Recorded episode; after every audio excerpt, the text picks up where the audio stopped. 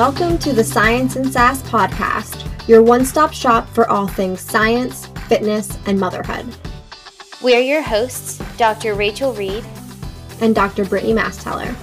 We both have PhDs in kinesiology and a passion for sharing science with the world. We created this podcast to have unfiltered conversations about complex topics that we think deserve attention. While listening, you can expect to learn everything from implementing the scientific method to raising little humans and how to keep your head above water through it all. This podcast will cover three major topics exercise science, motherhood, and the fitness industry. We firmly believe that science is for everyone, that coffee should only be drunk out of a mug, and that lipstick makes everything better. Go ahead and hit the subscribe button and make sure to join us every Monday for a conversation with your favorite PhD buzz.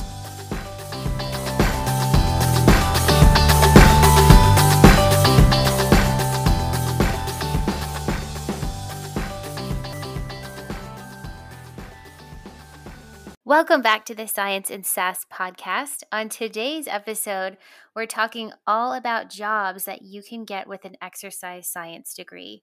We know that many colleges and universities offer undergraduate degrees in exercise science, but there seems to be a lack of information available about what careers a person can move into with this degree.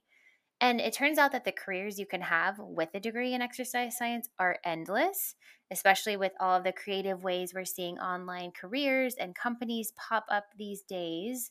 But we want to dive into this a little bit more and start by talking about some common careers that people with a bachelor's of science and exercise science actually go into. And I think when I think about exercise science, I have to remind myself that it's a very broad field. There are many like niches, if you will, within exercise science. And so I think this episode will be really enlightening for so many people who are considering going into this field, or maybe who even have a degree in the field and are looking for information about potential next steps. So, Britt, do you want to kick it off uh, by just talking about some of the common careers?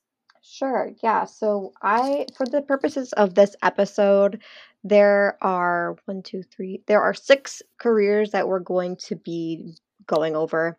Um, now, obviously, there are more than this, but these are probably the most common that I've seen in students um, and that I've seen my peers pursue as well. But you'll notice what's not on here is pursuing um, like a, a research master's or PhD.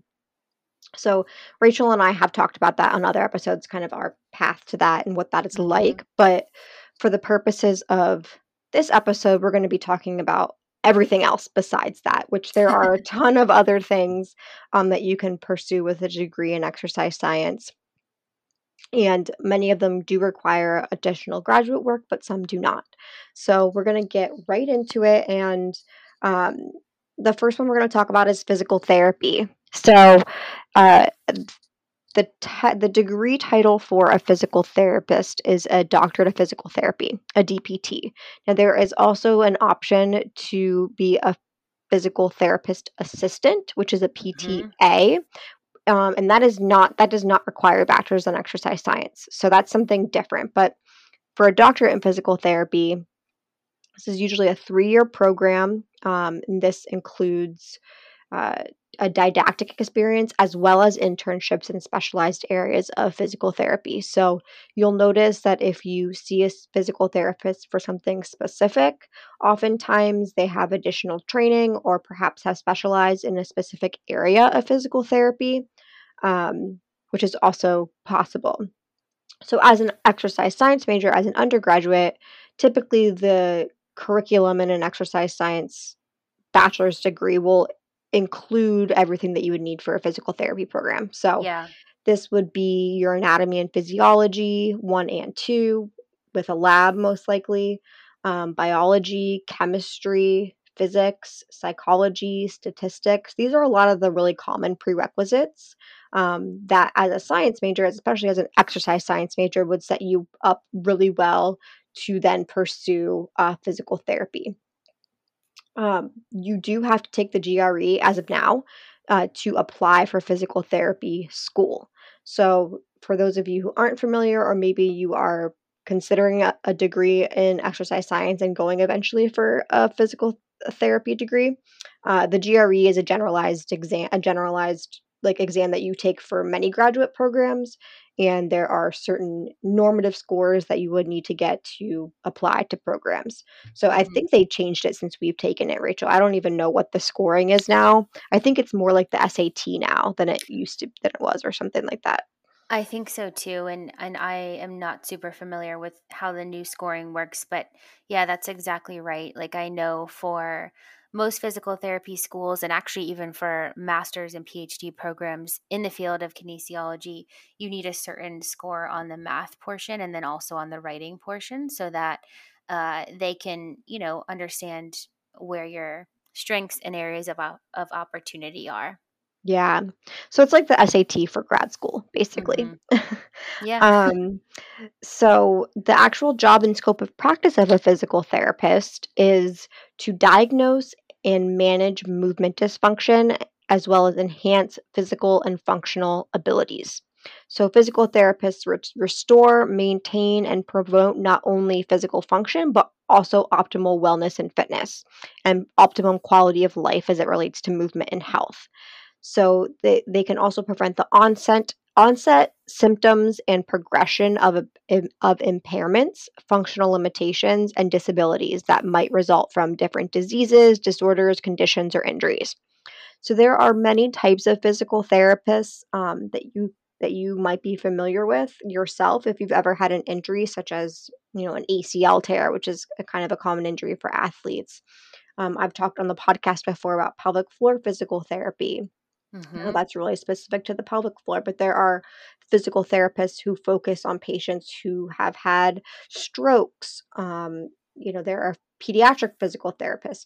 There are a lot of different populations and um, conditions that physical therapists can work with, which I think is really cool. And I th- that's the the part of the internships that you know kind of opens your eyes to what kind of setting that you'd be interested in working in, what types of patients you want to be dealing with, and those types of things.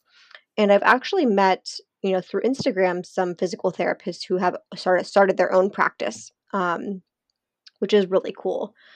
So there are a lot of options, uh, just even within physical therapy. But I think the field of physical therapy is changing quite a bit, actually. So I think, and sometimes it's still run this way, where you kind of go in and you do, you know, your your um, prescribed sets and reps for your exercises, and then you're given homework, and then you go home. But um, I think one of the more valuable things about working with a physical therapist is they really do like a whole body examination and kind of help you help you help look at you as a whole and not just where you're injured to make hmm sure that you're healing and really optimizing your movement and your health, which I think is really specific to physical therapists. Um, they're really, really great with anatomy and physiology, in particular anatomy, because they have to work with um, injuries and all those things so much. Um, so I think that is if you really love anatomy and love studying anatomy, and that's what something that you're good at, I think definitely physical therapy might be something that you're interested in just because of the types of type of training that you need to do for that doctorate degree. hmm Um, so it is a doctorate. So when you're done, you are a doctor, but it's a DPT. So Yeah. that's physical therapy. Do you have anything to add to that, Rachel? yeah, I was just looking at, you know, the prereqs for PT school or most schools and I think your comment is really valuable that a lot of the classes that are required for even entrance into the exercise science major at colleges and universities are the same, you know, prereqs that are required for PT school. So exercise science is a science. I I feel like, you know, if people aren't familiar, it maybe seems like um like an easy way out, like not taking biology major or something like that, but you are taking really tough classes in order to even get into the major in most cases. So I think that's a, a cool takeaway there. I actually Yeah. wanted to be a physical therapist. If you remember from Oh, one of our episodes, yeah, I thought that that's really what I wanted to do, but I actually loved the exposure to research that I had gotten. And I know physical therapists can do research, of course, too, but usually that's like an on the side sort of thing um, in most work settings, right? Like there Yeah. are obviously exceptions and you can totally blaze your own path. But as a 23 year old trying to figure that out, I ended up going the research route. Okay, Yeah. so occupational therapy is the next one. Britt, do you want to kick that one off? Yeah, so w- when I was, you know, looking up information about occupational therapy, there's basically two paths that you can take. You can get a master's degree in occupational therapy, or you can get an occupa- occupational therapy doctorate, which is an OTD. And depending on which path you choose, depends on how the length of the program that you are attending.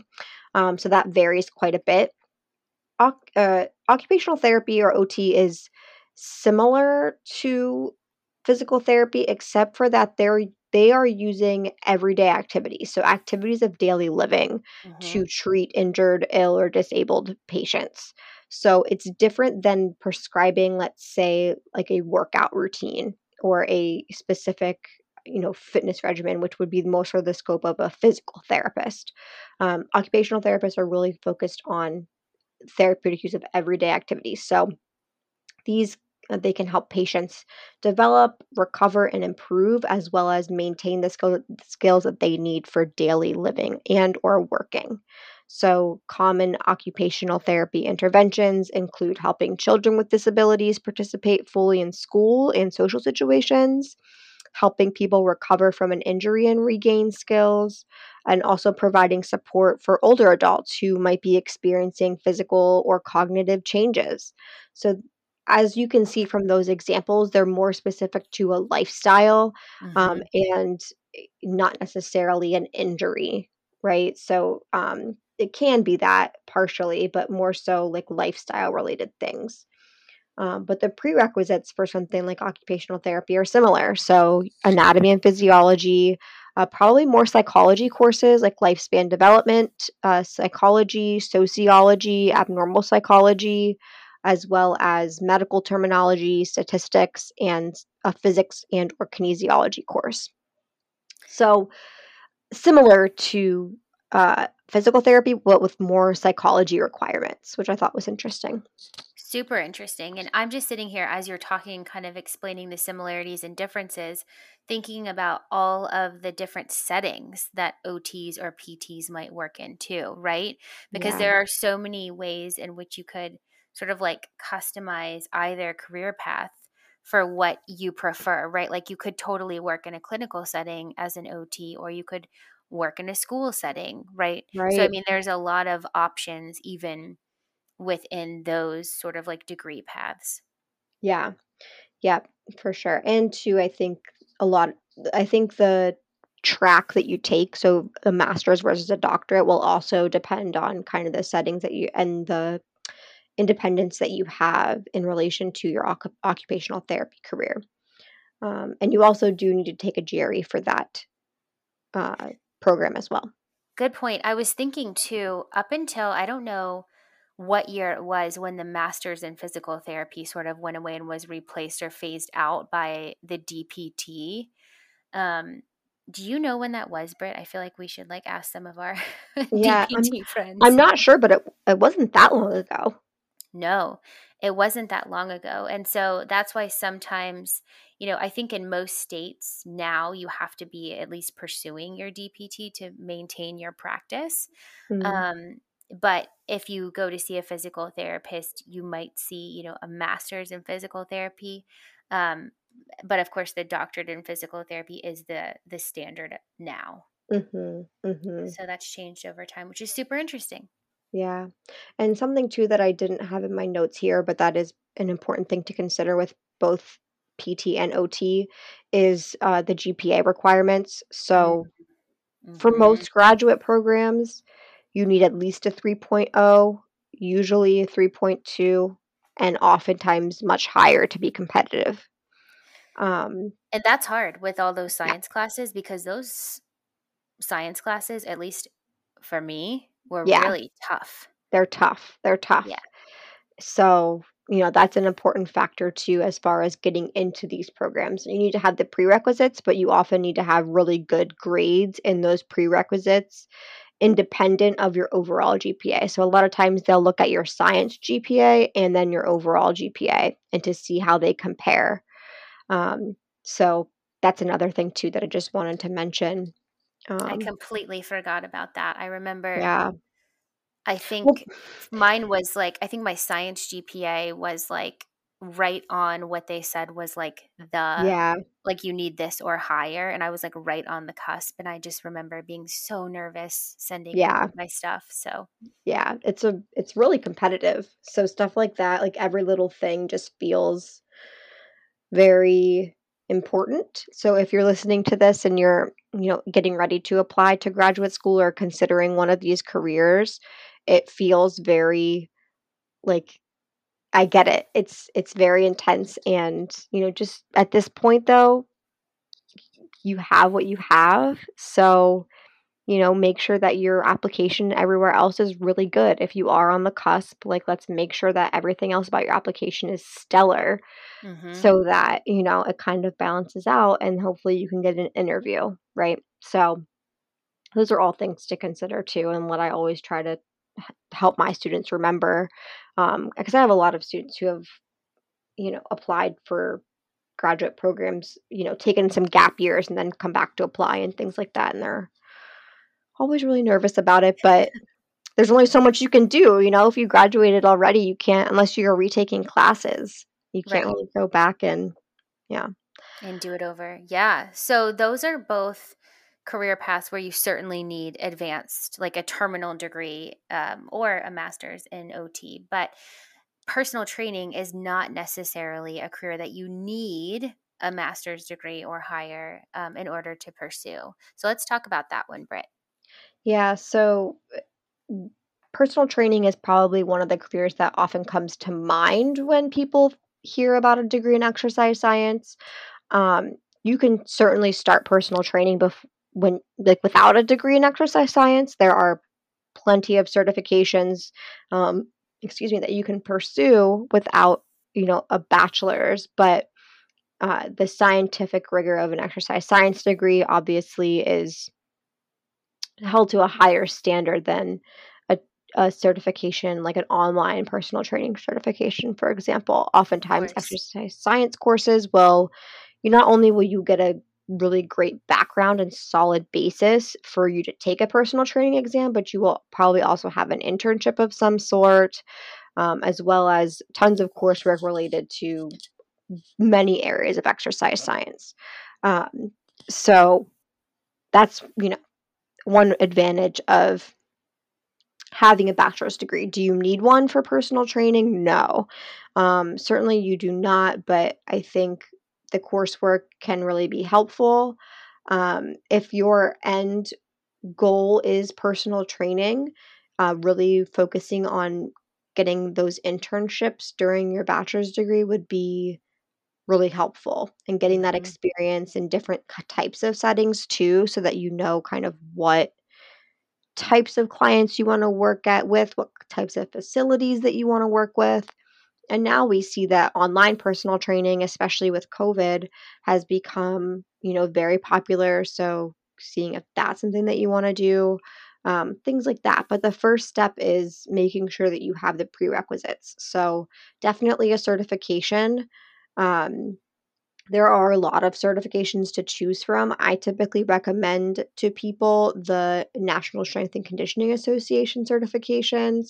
So, either the Certified Personal Trainer exam um, or the Certified Strength and Conditioning Specialist exam or the American College of Sports Medicine Personal Trainer exam. So, I would say that those two organizations probably have the most, two like more most rigorous.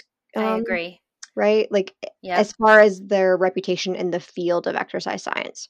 Yes. And I mean there are as you mentioned there are so many other ones. I think you know, if you're scoping around online for personal training certs or certs in general related to fitness that you're looking to secure, it's really important to make sure that they are approved by another body. So, uh, NCCA is one that governs sort of a lot of um, certifications that fall in this personal training or group exercise instructor bucket. And what that's doing is making sure that the content is um, up to par. Um, but also looking at the fairness of the exam. So it's looking at the psychometric properties of of the exam and how that changes over time. So it's just a, a board that sort of holds the other certifying agencies accountable, which is really important. So something yeah. to, to look for. Yeah. And I think I think it depends on what you do want to do with your personal training certification. I think if you are going to be in a certain setting, you might still need an additional certification specific to maybe group exercise or like a more specific population. But at the very least, a basic personal training certification um, is key. And two, this just a side note, I know like I'm talking about personal training specifically here. If you want to do any type of nutrition coaching, um, that would be a separate certification, a separate bachelor's degree. Um, in exercise science, you do get some training in nutrition and metabolism, things like that. But if you are interested in nutrition coaching, um, that's a whole know, different thing. A whole different thing. Yeah. yeah, it's a whole different thing. So I know that might not seem really clear um, because I think scope of practice is a little bit blurry sometimes with training and exercise because so many people want both. Mm-hmm. So just be really clear what you want to be offering and making sure that your certifications match up with whatever you want to offer to clients. I think that that is such an important message. We could actually probably do like a whole episode on the scope of practice of a personal trainer. Um, yes, for mm-hmm. sure. I, I just wanted to add one note about certifications. Um, I know that there are different schools of thoughts on the content that's you know taught and expected to be learned and absorbed and applied from certification to certification but I don't think anyone can argue with the fact that one good benefit is that they require you to do continuing education in order to keep the certification over time. So yes. it is at least providing some foundational information and making sure that you spend at least a couple of hours learning new content in your field that's relevant. Um, every year, every couple of years. And now, hopefully, people are consuming a, a, lot more content way more regularly than just a couple of hours per year. But at a minimum, that's what the certifications require you to do. So I think that's a massive um, bonus. Yeah, no, that's huge. And I think that that's, I think everyone benefits from that, not only the trainers, but also the clients, right? Like mm-hmm. being able to keep up with current information and to any changes because every so many years there are like pretty significant changes as far as recommendations or science has you know collected a body of evidence that wasn't quite there when you took the certification but now it's more complete and now they have a better recommendation. So it's important for trainers to keep up with that so while you know you quote unquote only need a bachelor's, it, it it does have a big responsibility because no matter what career path you're choosing that we talk about today, you're dealing with someone's health on some level.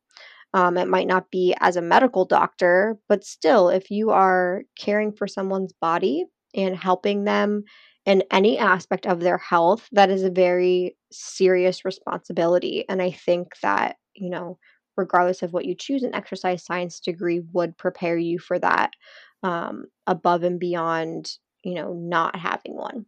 Mm-hmm. So I could not agree more. Okay, so we've talked about three of our six careers so far. The fourth one is strength and conditioning. And I know, Britt, that there's been a pretty big shift in college athletics and in athletics in general to the point where you know a master's of science is preferred in this profession so talk to us about that. Yeah so um, to be a strength and conditioning coach like at the collegiate level uh, we're seeing now you know master's degrees are going to be required for that. Now you don't need a master's degree to take the certified strength and conditioning specialist exam but if you're going into a graduate program, they want you to have it. So that way, while you're there in your graduate program, you can be helping as an assistant coach.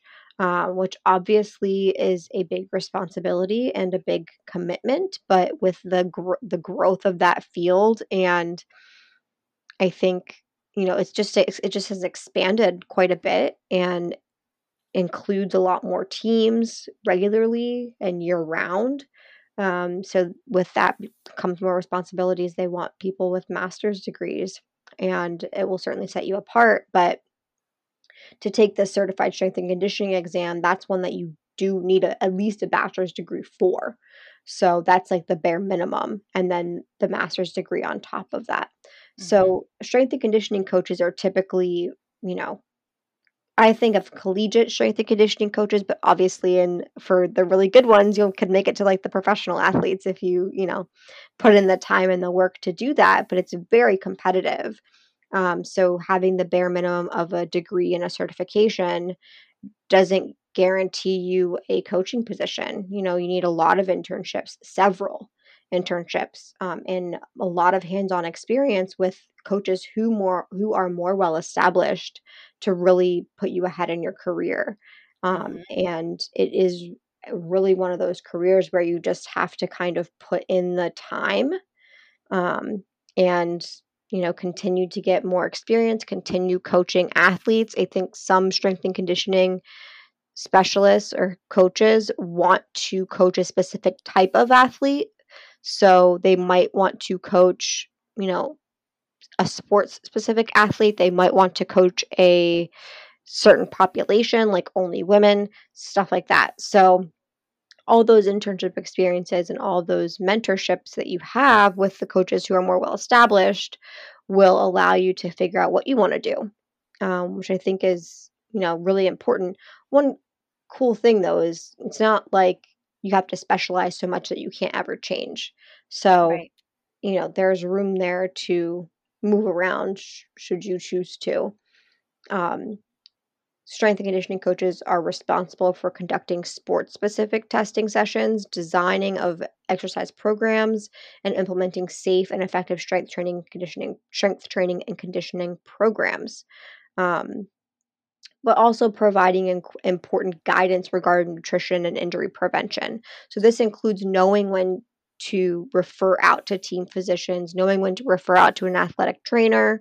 Uh, usually, the strength and conditioning coach is kind of the the person in charge of of being aware of the athletes and where where they need to go to address whatever concerns they might have that are beyond the scope of the strength and conditioning coach. Yeah, I was just going to add that my brother is actually um, a college football coach, and he obviously has worked alongside many strength and conditioning coaches who are you know up and coming and and I know just from hearing his stories how competitive those roles are in general. I mean, I think there are a lot of individuals, men and women who take you know graduate assistantship roles um, even if they already have a master's degree just to get additional experience with another team so these yep. are really really competitive um, I'm sure incredibly, you know, rewarding as well, but gosh, yeah, so competitive. Especially like the D1 level, right? Yeah. D1 experiences are really tough to get. When I was at UMass, I know that that was we didn't have we had a kinesiology major, but it wasn't a strength and conditioning focused mm-hmm. program, but we were D1. So when it came to athletics, a lot of people chose UMass because of that. Um, and we did have a strength coach, but they weren't, we didn't have a strength conditioning undergraduate program, which I thought was really interesting. And I bet that will change over time. But um, yeah. I'm trying to think about University of Georgia definitely has a master's track that's focused on strength and conditioning, mm. which I mm. think was new ish when I was going through. I can't remember when it popped up, but yeah, I agree with you as far as the undergrad programs it didn't have like a special track for that. It had one yeah. for athletic training and one for like sort of more general kinesiology. But yeah, because I think and I think that speaks to how much that field has changed too. Mm-hmm. So um, certainly that that is changing. So if you're interested in that, pursuing that as a career, just make sure that you are choosing a university that is in line with what you want to do if you don't have any interest in pursuing a master's, because most exercise science programs are very, they cover a lot of different information.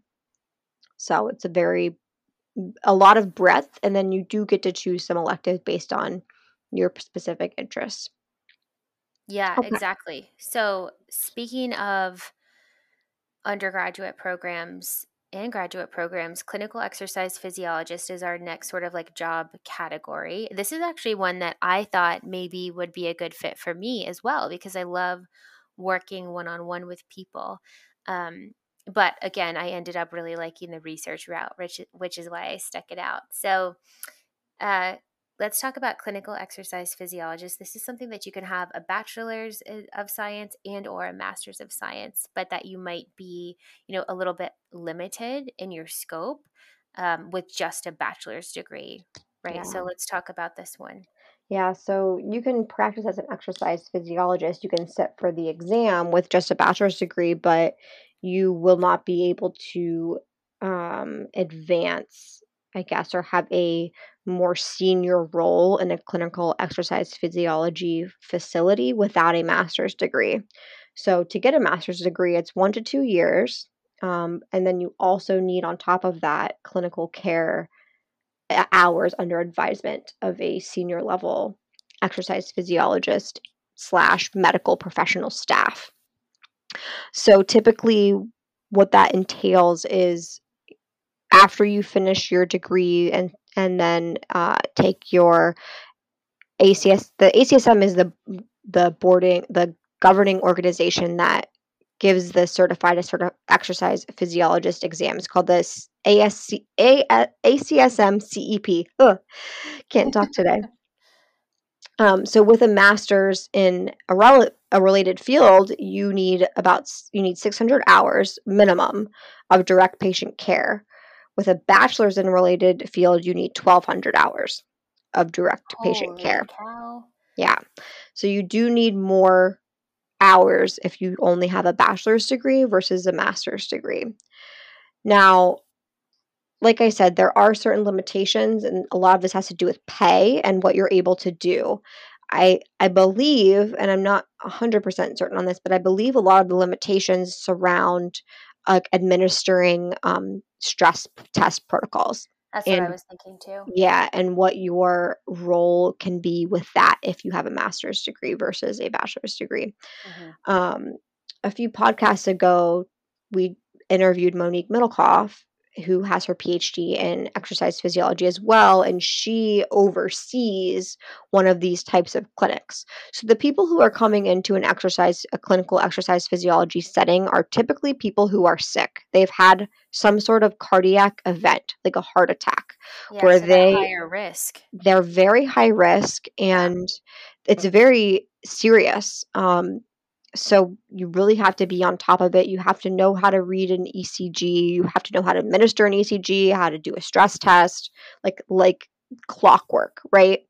Um, so it's a very uh, high stress and really important job. It's it's very serious. So that's why there is so much focus on all these direct patient care hours. And those are tough to get. I actually just did some quick math, but if I'm correct, I think that's like 30 weeks of, you know, patient care care hours and just so you guys know, I mean, sometimes you can find internships that are paid, but I mean, by and large, these are volunteer hours. And, yeah. um, you know, a lot of physical therapy programs also want you to have hours, which is sort of the route that um, I was intending to go. And I had so many unpaid internships or where mm-hmm. I was mm-hmm. volunteering in the hospital, shadowing, trying to get the numbers up there. I mean, it is. It's, it's hard. A, it's a grind to it's get hard. that many hours. Yes. It's hard. And what I know, so in my master's program, a lot of people chose to chose the route of a clinical exercise physiologist after we were done. And because they had a bachelor's in a related field, they were able to work at some sort of facility, not as an exercise physiologist necessarily, but to get the direct patient care hours and use that towards when they did go to take their CEP. So Oh, that's that's also sometimes an option too, depending on where you're working and depending on the program. So, And this um, exam is hard, yeah, by the way. This certification exam is very hard. Yeah. And it needs to be, as you said, because the stakes are quite high. This is very different than personal training and apparently healthy person who doesn't have a lot of chronic conditions, right? This is ve- a very different game. And I know some universities require you to take the exam before you graduate Yeah, I think and that's pass it. common. Yeah, hmm yeah, you have to take it and pass it before you can graduate. So that's a, I think that's a that can be a good thing because it kind of forces you to study and take it when it, everything's fresh. But um, yeah, so that's clinical exercise uh, physiologist, and then we have one last area, one last career, which is physician assistant, which is actually, I know Rachel wanted to be physical therapy. I wanted to do physician assistant, actually. That's what I originally went to undergrad for. And many of my friends are physician assistants now. Um, and it was a kind of a newer career. It was very up and coming whenever I was going into college. So by the time I when I entered undergrad versus the time that I was leaving undergrad, it was so much more competitive. Like getting into physician assistant school is is really competitive. Um, probably even more so now. But um, it's a two year program, typically a little over two years, straight through, um, including you know lecture based content as well as rotations in different areas, similar to some of the other medical type professions. The prereqs include chemistry, biology, physiology, microbio, anatomy and physiology.